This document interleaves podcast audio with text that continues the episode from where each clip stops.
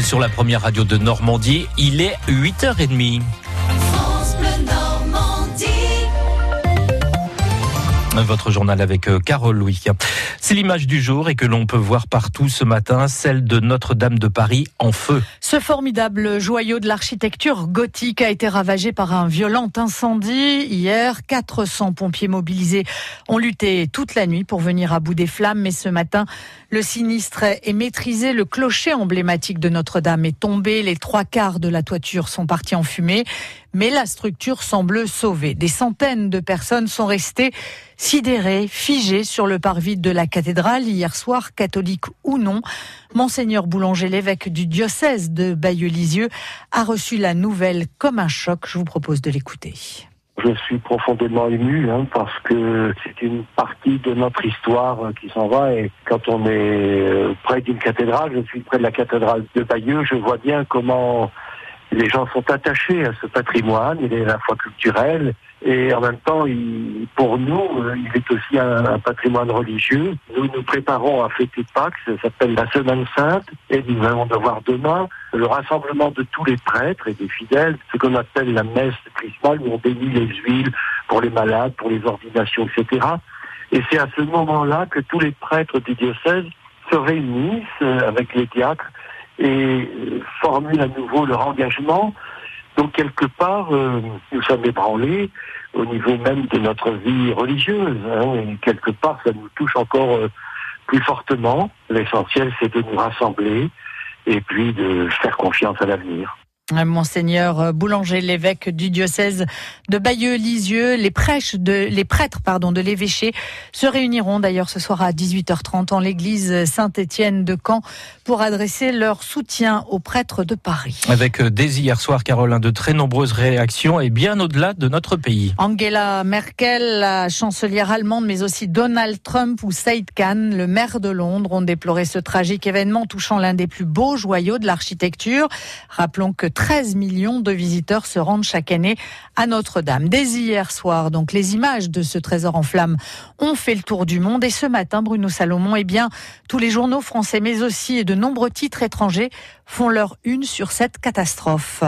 Et la une la plus marquante avec un titre choc, c'est celle de Libération. Notre drame et cette photo de la flèche en proie aux flammes qui, elle, casse. D'ailleurs, nombreux sont les journaux qui ont cette image qui finalement est la plus marquante de cette flèche qui, pris par les flammes, se brise.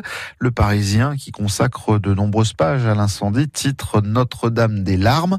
Le Figaro, le désastre, l'opinion, sidération mondiale. La croix a le cœur en cendres. Les échos évoquent la tragédie de Paris. Du côté de l'Est républicain, on titre Notre histoire en cendres. La Marseillaise évoque un choc national à l'étranger. Aussi, la presse fait la place en une à Notre-Dame de Paris. En Angleterre, le Daily Mirror parle de flammes de l'horreur. The Times évoque la bataille pour sauver Notre-Dame. Bild, en Allemagne, parle de feu de l'enfer. Enfin, en Écosse, le Scottish Daily Mail parle de 900 ans d'histoire qui sont partis en fumée. Emmanuel Macron, sur place des hier, a promis que Notre-Dame de Paris serait reconstruite. La région Île-de-France annonce ce matin par la voix de Valérie Pécresse qu'elle va débloquer une aide d'urgence de 10 millions d'euros. Dès hier soir, la Fondation du patrimoine a indiqué qu'elle lançait une collecte nationale pour la reconstruction de Notre-Dame. Une collecte accessible à partir de midi sur le site www.fondation-patrimoine.org. Dès hier également, la société d'investissement de la famille Pinot a débloqué 100 millions d'euros pour participer à la reconstruction. Et autre don ce matin, celui de la fondation LVMH de la famille Arnaud qui annonce un don de 200 millions. Euh, reportages, témoignages et surtout des images à retrouver sur notre site euh, francebleu.fr. Un mot également dans l'actualité à propos de cyclisme et la 80e édition de Paris-Camembert aujourd'hui. Une course que, euh, dont des partenaires France Bleu et que nous vous proposons de suivre en direct à partir de 14h cet après-midi avec des points réguliers toutes les deux demi-heures qui seront assurés par Boris Le Tondeur.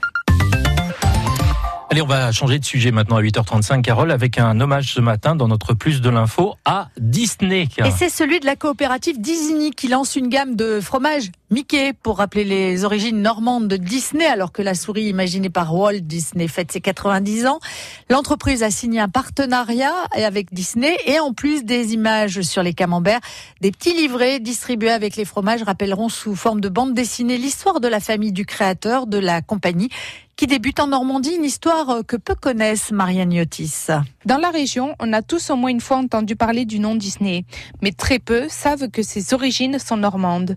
C'est pourtant du seigneur Disigny, installé en Angleterre au XIe siècle, que vient ce nom, nous affirme l'expert Sébastien Durand. C'est le berceau de la famille Disney, euh, puisque Hugues et Robert Disigny faisaient partie des personnages qui ont accompagné Guillaume le Conquérant dans sa conquête de l'Angleterre, et ils ont fait souche là-bas. Et avec le temps, le nom Disigny, d'apostrophe Disigny, est devenu Disney et ça a donné lieu euh, à tous les Disney qui se trouvent aujourd'hui en Angleterre, puis ensuite en Irlande, puis ensuite au Canada, puis ensuite aux États-Unis, d'où est issu euh, Walt Disney. Des origines que Walt Disney n'a découvert que tard dans sa vie. Il réutilise d'ailleurs des éléments clés de la Normandie, comme le Mont Saint-Michel, aperçu en Normandie dans sa jeunesse, ajoute Sébastien Durand.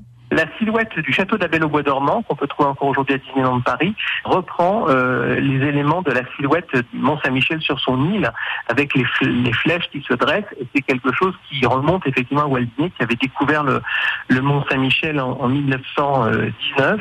Et encore aujourd'hui, l'ambulance qui l'a conduit à l'époque est exposée au musée de la famille Disney à San Francisco. Walt Disney n'est pas le seul à être fier de cette histoire commune. La ville Disney rappelle très souvent son lien avec le père de Mickey. Son maire, Éric Barmanchon, a inauguré un jardin Disney en 2016. On cherchait vraiment un lieu emblématique pour rendre hommage à Walt Disney. On connaissait l'attachement de Walt Disney pour tout ce qui touche à la nature. Il nous a semblé pertinent que ce soit le, le parc de l'hôtel de ville qui soit en lien avec Walt Disney. On tenait à le faire et puis aussi c'était euh, suite à la reconnaissance